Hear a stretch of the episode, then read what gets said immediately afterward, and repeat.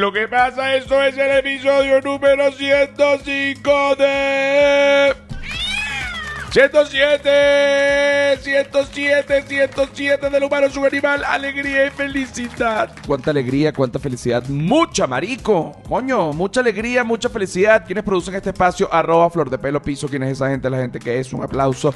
Arroba La Sordera. ¿Quién es esa gente? La gente que es otro aplauso. Arroba La Feria del Marketing. ¿Quién es esa gente? La gente que es otro aplauso. Y arroba José R. Guzmán que soy yo, que no lo produzco, pero que lo hago y que me pueden conseguir como arroba José R. Guzmán por todas las redes sociales. Y en Patreon me pueden conseguir como José Rafael Guzmán, donde no es que hay solo contenido adicional del podcast, que hay contenido adicional del podcast, evidentemente. Esto es un canal de contenido digital. Quítame esa música infernal. No, hablando en serio, si es un canal de contenido digital y quítame esa música infernal porque... Eh, Está, por ejemplo, en este momento la temporada completa de Comida Calle y Comedia, que recién se estrenó en YouTube, pero apenas está el primer episodio. Y se irá pues publicando un episodio a la semana, pero en Patreon ya está completa. Si usted se suscribe hoy en Patreon, usted puede ver la quinta temporada, se la devora los, todos los episodios como si fuese una serie de Netflix, menos Luis Miguel, que es una serie de Netflix y que es semana a semana. O Game of Thrones, que aunque no es de Netflix, bueno, era semana a semana en HBO, tú sabes, varias cosas, ¿no? Varias cosas, varias cosas, varias cosas, varias cosas.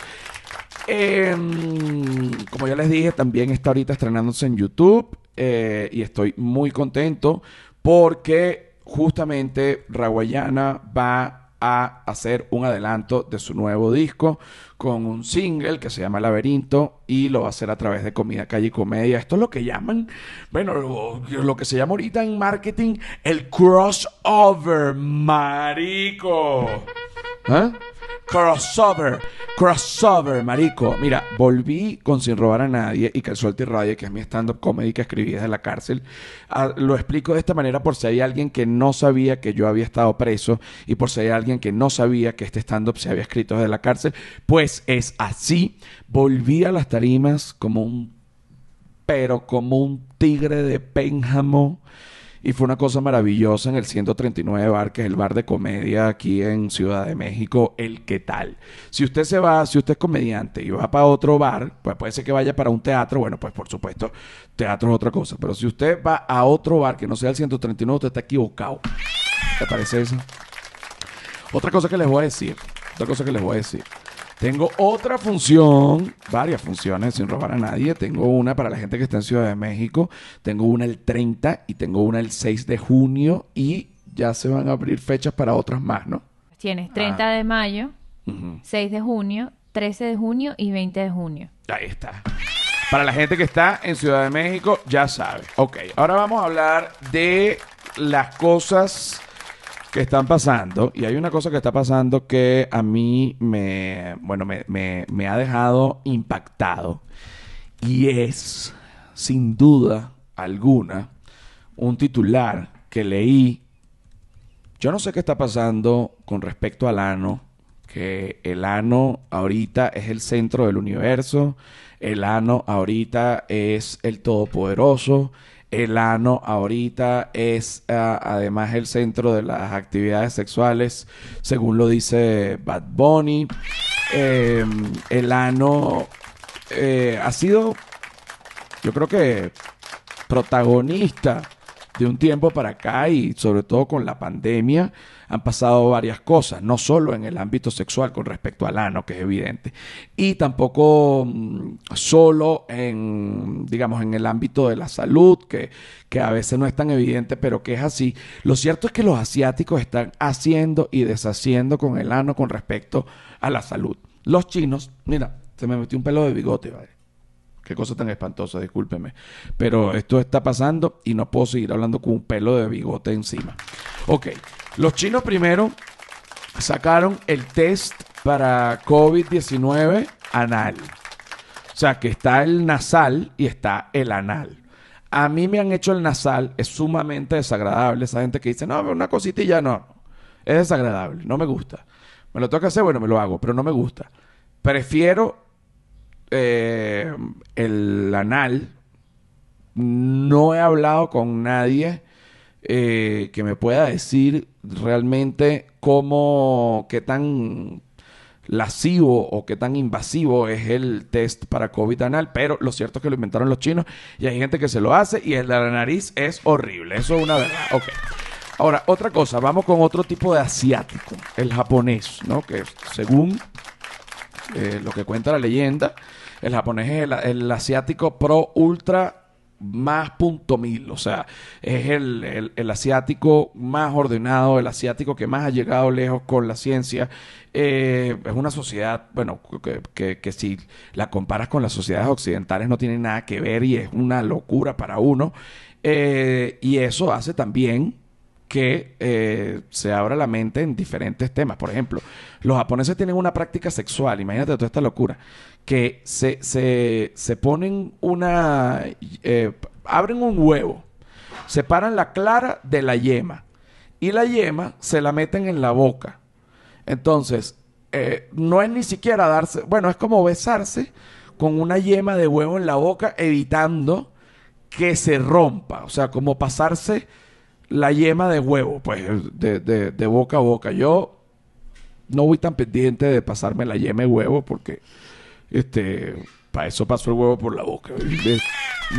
Yo te digo, me confunden mucho los japoneses. Otra cosa que hacen los japoneses, yo también me quedé loco y es otra práctica sexual que me tiene completamente desequilibrado. Y les digo que me puse a, investigar sobre esto. Es, eh, no sé cómo se llama esta práctica, pero se chupan lo blanco del ojo. O sea, eh, se están besando, por ejemplo, o, van a hacer el amor y entonces de repente, dame para chuparte lo blanco del ojo. Entonces, la mujer o el hombre, porque no... Está, ojo tiene mujer y hombre y transexual y gay, no gay, lesbiana, o sea, el que sea, blanco, negro, chiquito, chino, no chino, ojo tiene el que sea. Y este, mm, esto se llama oculofilia. Oculofilia. Tú hagas, claro, por el globo ocular, ¿no? No por el culo. Por el globo ocular y no por el culo. Así que usted está con la pareja que le gusta eh, el oculófolo, que le gusta el ojo. Y a usted le gusta el ojo. Y entonces empiezan a besar y de repente para chuparte lo blanco del ojo. Y se chupan el ojo. Y después vamos a pegar ojo con ojo. Y aquel pene parado. Y aquella vagina como un patín. Allá ellos. Yo, a mí no me gusta que me estén metiendo el dedo en el ojo ni que me estén haciendo nada en el ojo. De verdad que no. Así como pasa en el ámbito sexual, que hay todo este tipo de cosas este, por parte de los, de los asiáticos, eh, también hay estudios distintos con respecto a la ciencia, ¿no? Porque son otras culturas y dicen, oye, vamos a estudiar por otro lado. Resulta que en una universidad japonesa hicieron un estudio, un estudio además bastante cruel con los animales con los que los hicieron. No estoy de acuerdo, ¿no? Por, el sufrimiento, pero de verdad que, por otro lado, pienso, si esto eh, resulta, es un avance, bueno, demencial. Y a lo mejor este avance demencial, no es que estoy diciendo que la vida de este animal esté por debajo, pero wow, qué avance. wow, qué avance, porque resulta que ahora, según una universidad de Japón, se puede respirar por el ano, ¿ok? Sé que muchos de ustedes estarán pensando que esto es mentira, que no se puede respirar por el ano, que esto lo inventé yo, pero esto no lo inventé yo, esto lo están investigando los japoneses ahorita y definitivamente se puede respirar por el ano. Ahora, ¿qué pasa? No es que por el ano, tú vas a respirar eh, gas, o sea, oxígeno. No. No es que te van a poner una cánula echando aire para adentro. No.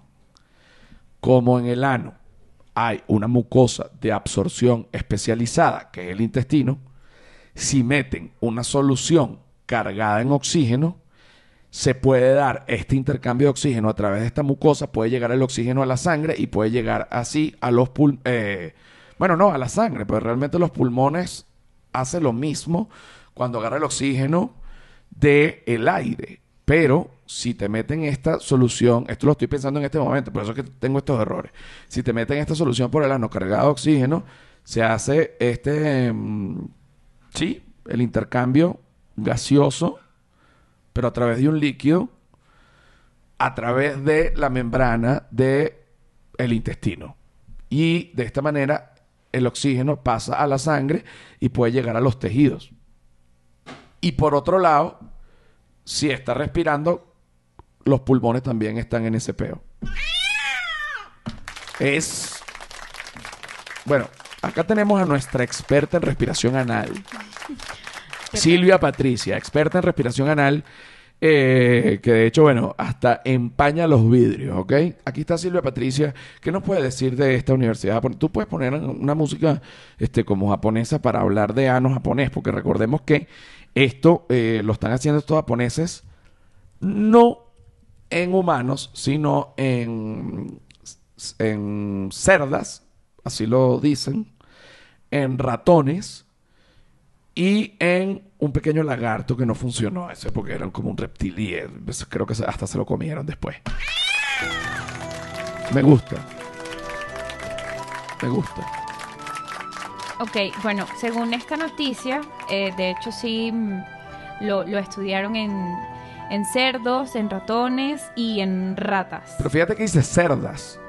No, este que yo tengo dice cerdos. Ah, bueno, el mío decía que era como que ser. Dije, porque será solo cerdas y no cerdos y cerdas. Sí, bueno, eh, dicen que administraron el oxígeno por el recto en forma de gas para... Eh, o vale dos, vale dos. Perdón.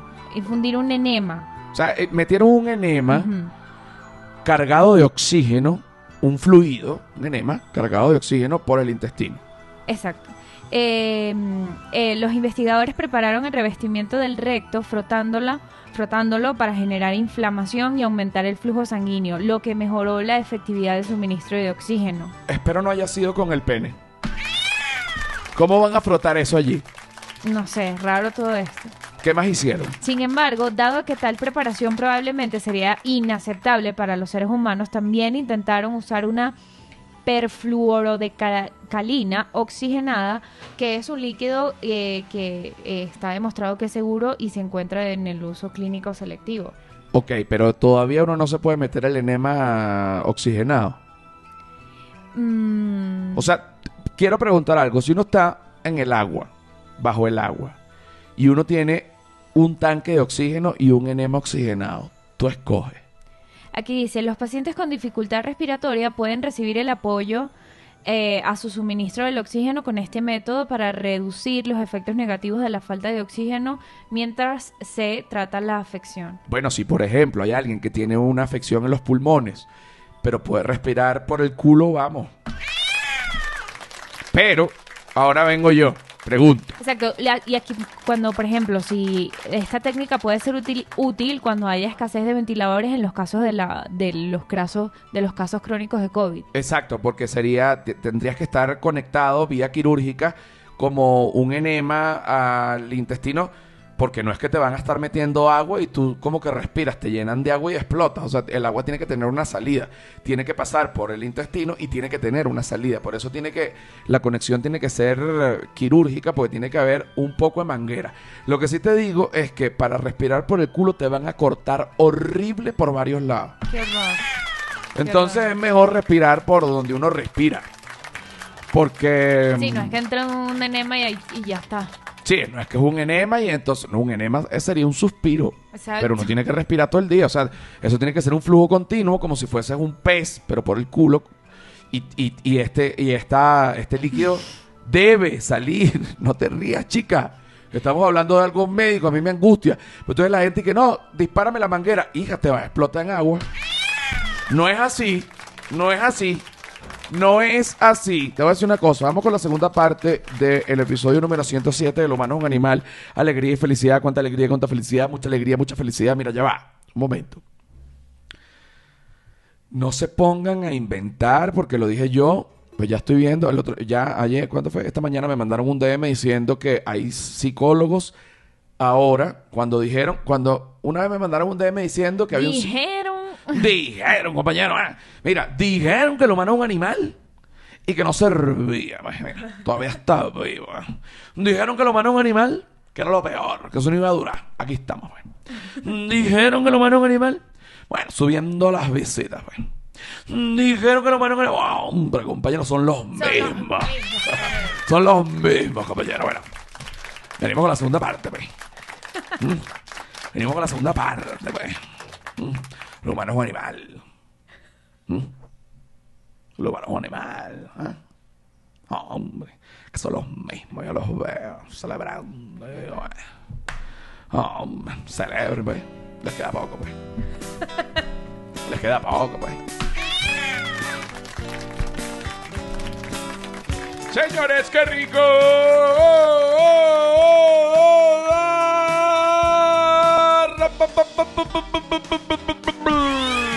Esto es. Esto es.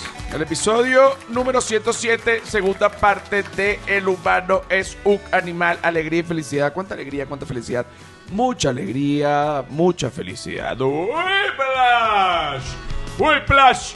Agency. ¿Quién es la gente de Whiplash Agency? La gente de Whiplash Agency es la gente que te va a diseñar tu página web y que además el trato con toda esa gente es sumamente fácil. No solo hacen bien el trabajo, que por supuesto es lo principal, sino que tratar con ellos es una papaya. Me quiero casar con ellos. A veces yo digo, me quiero casar con ellos. Ustedes dicen, bueno, ¿y qué han hecho ellos entonces? Bueno, joserafaelguzmán.com para que te metas ahí, pues. Para que te quedes loco. Whiplash Agency, mamá huevo. La vulgaridad hecha excelencia. Ahora ponme los tambores. Ahora ponme unos tambores. Qué rico, qué rico. Súbemele uno, nada más. Porque qué rico es orangután, tan, tan, tan. Porque qué rico oh, es orangután. Mira qué rico es orangután. Mira qué rico es orangután. Mira lo que tengo acá. Ah, aquí está el orangután pegando los gritillos. ¿Por qué? Bueno, porque aquí está, mamá huevo. Aquí está. Esto a mí me, me llama muchísimo la atención porque eso se llama Jungle Queen Fast Action. 100% natural. O sea, tú te tomas una pepa de estas, tú siendo mujer. Y la manera correcta de decirlo es, bueno, te pones, bueno, se te para la cuca. Disculpa. Disculpa que lo diga de esa manera, pero es eso lo que sucede. Esto lo vas a conseguir en Orangutan Provoke, ¿ok? Ahora, que es la parte de placer. Ahora vamos a la parte de bienestar, Orangutan Care. Por ejemplo, está el CBD hoy. ¿Tú quieres comenzar a tomar CBD? Hay varias maneras de, bueno, para, para que tú puedas consumir CBD. Una es cápsulas, Orangután la tiene. Otra es CBD oil, gotas sublinguales, Orangután lo tiene. Tú te metes en orangutanprovoke.com o en orangutancare.com y por supuesto con el código, para ver el código humano animal, con el código humano animal, ustedes van a tener un 10% de descuento en cada compra. Así que metan su código humano animal para que compren su CBD oil o su CBD en cápsulas. Bueno, y para quien se pongan también bien cuca parada. Bueno, vamos. Qué rico. Welcome to the fucking jungle, yes. Señores, estoy absolutamente, eh, digamos, contento porque hoy tenemos acá a nuestra experta en prácticamente todo, Silvia Patricia.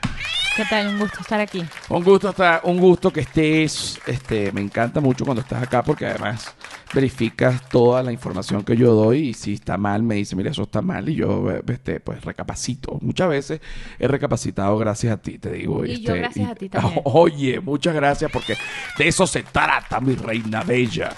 Mira, tenemos, este, una información que a mí me digamos, soy activista de esto. Bueno, a lo mejor no activista, no activista, porque cuando uno es activista de verdad hace algo tangible por una causa y yo no he hecho nada tangible por esta causa, pero estoy de acuerdo. Estoy de acuerdo para que dentro de las leyes laborales de todos los países del mundo eh, se le dé a todas las mujeres un día eh, bueno, un día menstrual, o sea, que sea, aunque sea el primer día, ese día en que las mujeres están al punto del colapso y que se sienten mal y que les duele el útero y que es el primer día, pues estoy completamente de acuerdo, pero como yo no soy mujer, tengo que darle la palabra a Silvia Patricia, nuestra experta en días libres menstruales. Sí, bueno, esta noticia me, me, me gustó un montón, aunque bueno, yo, sabes, soy independiente, no, no trabajo, no tengo jefe, soy mi propio jefe. Es así. Eh, no, pero eh, hay, hay, eh, el tema de la menstruación, eh, pues evidentemente es un problema para las mujeres y sí es un problema porque es un dolor. Es un dolor, hay es mujeres, una... hay, hay mujeres que, mm, que realmente no sufren tanto, que no les da tanto dolor y que el sangrado no es tanto. He tenido amigas y como que cero rollo. Pero yo tuve una amiga en la universidad que cuando llegaba, bueno, el momento, no había manera de controlar la ola de sangre a tal punto que obviamente estudiamos juntos seis años y toda la promoción ya sabía y es como que bueno ya se manchó otra vez hay que ayudarla ya habían sabes este pero es que También depende mucho de la mujer y de la etapa en la que esté la mujer. O sea, yo eh, ahorita estoy sufriendo un montón de, de dolores, de cólicos. Antes no era tan fuerte. Es un tema, o sea, cambia, es, es muy cambiante y está bueno que, que, eh, esta, esta noticia, por ejemplo, es de España, eh, que están poniendo sobre la mesa esta discusión de dar un permiso menstrual a las trabajadoras que se encuentren pues realmente mal durante la regla. O sea, les quieren dar ocho horas al mes que vayan dedicadas como que, mira, si realmente hoy es mi primer día, hoy es mi segundo día, hoy es, tienes ocho horas que tú puedes escoger y decir, hoy es mi ocho horas de regla y las voy a pasar mal sufriendo en mi casa como me, como me des, pues. Y eso está bueno. tú eres así Yo sufro mucho. El primer, el primer día me dan unos dolores que, que sí que te quieres suicidar que me quiero suicidar y es muy es- es- o sea yo porque tengo la libertad de poder decir hoy no hoy no hoy no hoy me llevo la computadora para la cama y si tengo algo que hacer lo hago ahí o simplemente no hago nada pero eh, eh, la mayoría de las mujeres no tienen esa libertad. Entonces, bueno, por eso rogamos a todos los gobiernos que de manera fáctica se coloque en la ley las ocho horas libres para que, bueno, este, puedan ser utilizadas de la mejor manera posible, porque de verdad que, este, por ejemplo, esta amiga de la universidad, te digo que no había manera y en la universidad había un momento, bueno, que atendíamos ya pacientes y no podíamos faltar porque no podías dejar embarcado el paciente. Eh, bueno, súper antiético, es imposible hacerlo. Y, pero es que yo decía, pero es que es mejor que lo llame y le diga que no vaya, porque es que este es Tarantina, le voy a decir, o sea, Claro, a- porque también es un tema de que, bueno, yo puedo realmente llamar al trabajo y decir, ¿sabes qué? No puedo ir hoy porque de verdad me siento muy mal. Y es como que te descuentan el día, es que no te pagan y es como que no, o sea, no es, no es no es que estás flojeando, es que estás, bueno, sí, yo te- sangrando, brother. No, yo te digo una, yo te digo una cosa. Yo estuviese sangrando, yo no voy a ningún lado. Exacto. Si yo estoy sangrando por algún lado, yo no voy a ningún lado. O sea, sangrando, literal. O sea, no hay, no hay más nada que decir, o sea, está sangrando y ya. Yo, si estoy sangrando por algún lado, yo no voy a ningún lado. No voy. O sea, mira que hay una... No, no puedo. O sea, tengo un problema de salud, estoy sangrando. ¿Dónde? ¿Qué importa, huevón? Por donde sea. ¿Sabes? Sí, no sí. puedo ir. No puedo ir. Mira, eh, la falta de comida está haciendo que la gente ya esté comiendo insectos en varios lados. En, acá en México siempre han comido insectos desde la época de San Quintín de la colonia y no de la colonia, desde mucho antes de la colonia. Eh, y hoy en día en México se come, al- eh, parte de la dieta del mexicano son insectos. El más común es el chapulín. Por eso es, porque yo cuando era niño no entendía y cuando era adulto tampoco entendía. Entendí bien cuando llegué a México, que es que el chapulín colorado, que es el superhéroe mexicano por excelencia y que lo interpretó Chespirito, que estaba vestido de mm, rojo y amarillo y que tenía antenas eh, y que tenía un chipote chillón que hacía ¡guac! Entonces yo pensé que era como, bueno, Chapulín Colorado, como que es, como ese personaje. Pero luego cuando llegué a México me di cuenta que a los grillos le dicen chapulines. Y que acá en México hay un tipo de chapulín que le dicen el chapulín colorado, que es un chapulín que lo cazan y lo ponen a tostar y le pueden poner queso o le pueden poner lo que sea, pero se lo comen como si fuese un snack, o sea, como si fuese un, digamos, un maní, una semilla de uyama, eh, un eh, de este maíz que es, que seco, que es duro, que es bien divino. También tú puedes pedir en cualquier restaurante de entrada, tráeme unos chapulines con queso y te traen un fondo de chapulines y encima le derriten queso y la gente se come sus chapulines. A mí no me gustan porque siento que sabe mucho a insecto, a lo que a lo que sí, como a lo que huelen los insectos, o sea, obviamente sabe a, insecto, como a tierra, como a grama, pero además es un insecto, entonces para mí es muy fuerte comer realmente este un chapulín. Sin embargo, ahorita en otros lugares, como por ejemplo España, que me parece un adelanto gastronómico infinito, porque eh, em, yo he ido bastante a España. Eh, de hecho, tengo familia española y yo nunca había oído que en España se comieran insectos. O sea, en España comen su jamón, en España comen, en España comen divino, chicos, pero insecto yo nunca había visto. Para hablar de esto y más, nuestra experta en gusanos amarillos españoles, Silvia Patricia. Sí, en, eh, el gusano amarillo y también conocido como el gusano escarabajo de la harina o el tenebrio molitor Tenebrio molitore, eh, puede proporcionar muchos beneficios. proteína y todo. Sí, eh, los recogen y van directo al paladar, dice aquí. directo. O sea, vivos. Sí. Eh, es una buena fuente eh, de alternativa para las proteínas y em, tiene muchos otros beneficios como el, el costo. O sea, es muy barato poder, ¿sabes?, reemplazar un pedazo de carne por gusanos amarillos. Oye, bueno, de repente te, pienso que no lo sé, Rick. Yo creo. O sea, muy bueno para evitar el sufrimiento de las vacas. No me importa el Pero sufrimiento estás del gusano, haciendo- ok. pero eh, el sabor, o sea, que- que- dice algo respecto al sabor, ¿sabes algo? No, t- eh, también dicen que porque que, que no es para todo el mundo porque puede mm, presentar en ciertas personas reacciones alérgicas. Bueno, como cualquier comida. Los mariscos presentan reacciones alérgicas y en España comen marisco a diestra y siniestra. Exacto. O sea, no hay problema por ese lado. Ahora sí te digo. Yo una vez, cuando hice el rural, no eh, sé que mucha gente sabe, otra gente no lo sabe. Yo me gradué de odontólogo. Para graduarse de odontólogo uno tiene que hacer un rural. Hice un rural en Caicara del Orinoco, una zona en Venezuela. Si lo buscan en Google Earth, se darán cuenta que es en el recontracoñísimo de la madre perdido.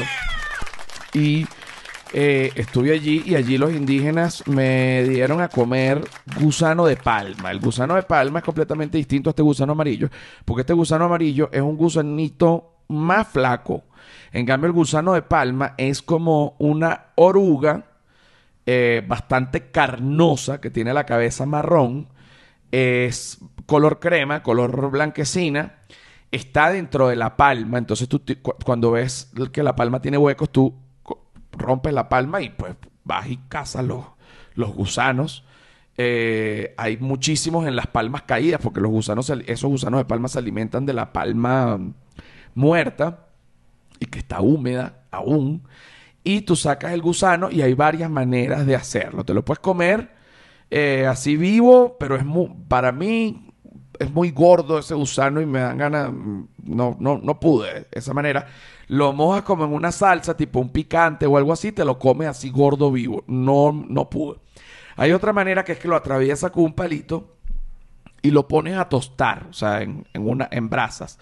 Que ese fue el que comí yo. De igual manera, lo probé, si tiene unos pedazos tostaditos, sabe mejor que el chapulín, pero igual sabe como que Yo nunca he comido insectos. Es- sabe como un poco insecto, pero sabe mejor que el chapulín. Y hay otra manera, que es la que debe ser la mejor, que es fritos. O sea, los meten a freír y queda como un chicharrón de gusano. Pienso yo que esa es la más comible, pero esa no la he comido. Así que, bueno, para la gente que está pensando, porque en algún momento se va a acabar la comida. Es o sea, una solución ambiental, es lo que estaba leyendo acá, porque dicen como que, o sea, están, es- están probando porque ya el tema de- del, del ganado está muy heavy y es- además que más allá de que de que seas vegano o no, está afectando al, al medio ambiente. De toda el, la vida. El impacto al ambiente, eh, todo el todo el proceso de- de- de- del ganado es muy fuerte, entonces es como que, bueno, ya están probando a incluir muchos más insectos a, a la, a la dieta del humano. Claro, pero yo, oye, lo que pasa es que yo con los insectos no me llevo bien, prefiero comer granos. o sea, este, Claro, o es y que, bueno, para la, la, la alternativa de la proteína. digamos, sí, que si quieres de verdad proteína animal y ya, eh, así como comes vaca, puedes comer gusanos que en verdad no tienen ningún tipo de diferencia. O sea, al final estás comiendo un animal. Si comes un camarón, te puedes comer un gusano. Eh, si comes una ostra, que es como una baba. o sea, de, bueno, dependiendo de la ostra. Pero una vez una ostra en Barcelona, que era un pellejero que de vaina no me vomité. Ay, no. El camarón tampoco me gusta. El camarón es muy fuerte. Bueno, el camarón es muy rico, bien preparado, pero yo aquí en México hay algo que se llama guachile, que es que es como un ceviche de camarón, pero mira, si eso no está bien preparado, compadre, mucho cuidado, porque la, el, o sea, eran, me dio fiebre, vómito, diarrea y temblores. O sea, me intoxiqué con, era como aguachile, no, agua de culo, era eso, era de lo peor. Pero bueno, vamos ahorita a la parte de Patreon porque quiero seguir eh, co- conversando. ¿Cuál era el tema este que íbamos a hablar? Que se, que se me pasó Sí. y terminé hablando del gusano.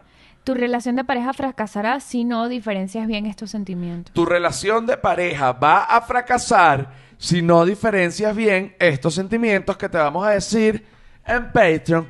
Bye.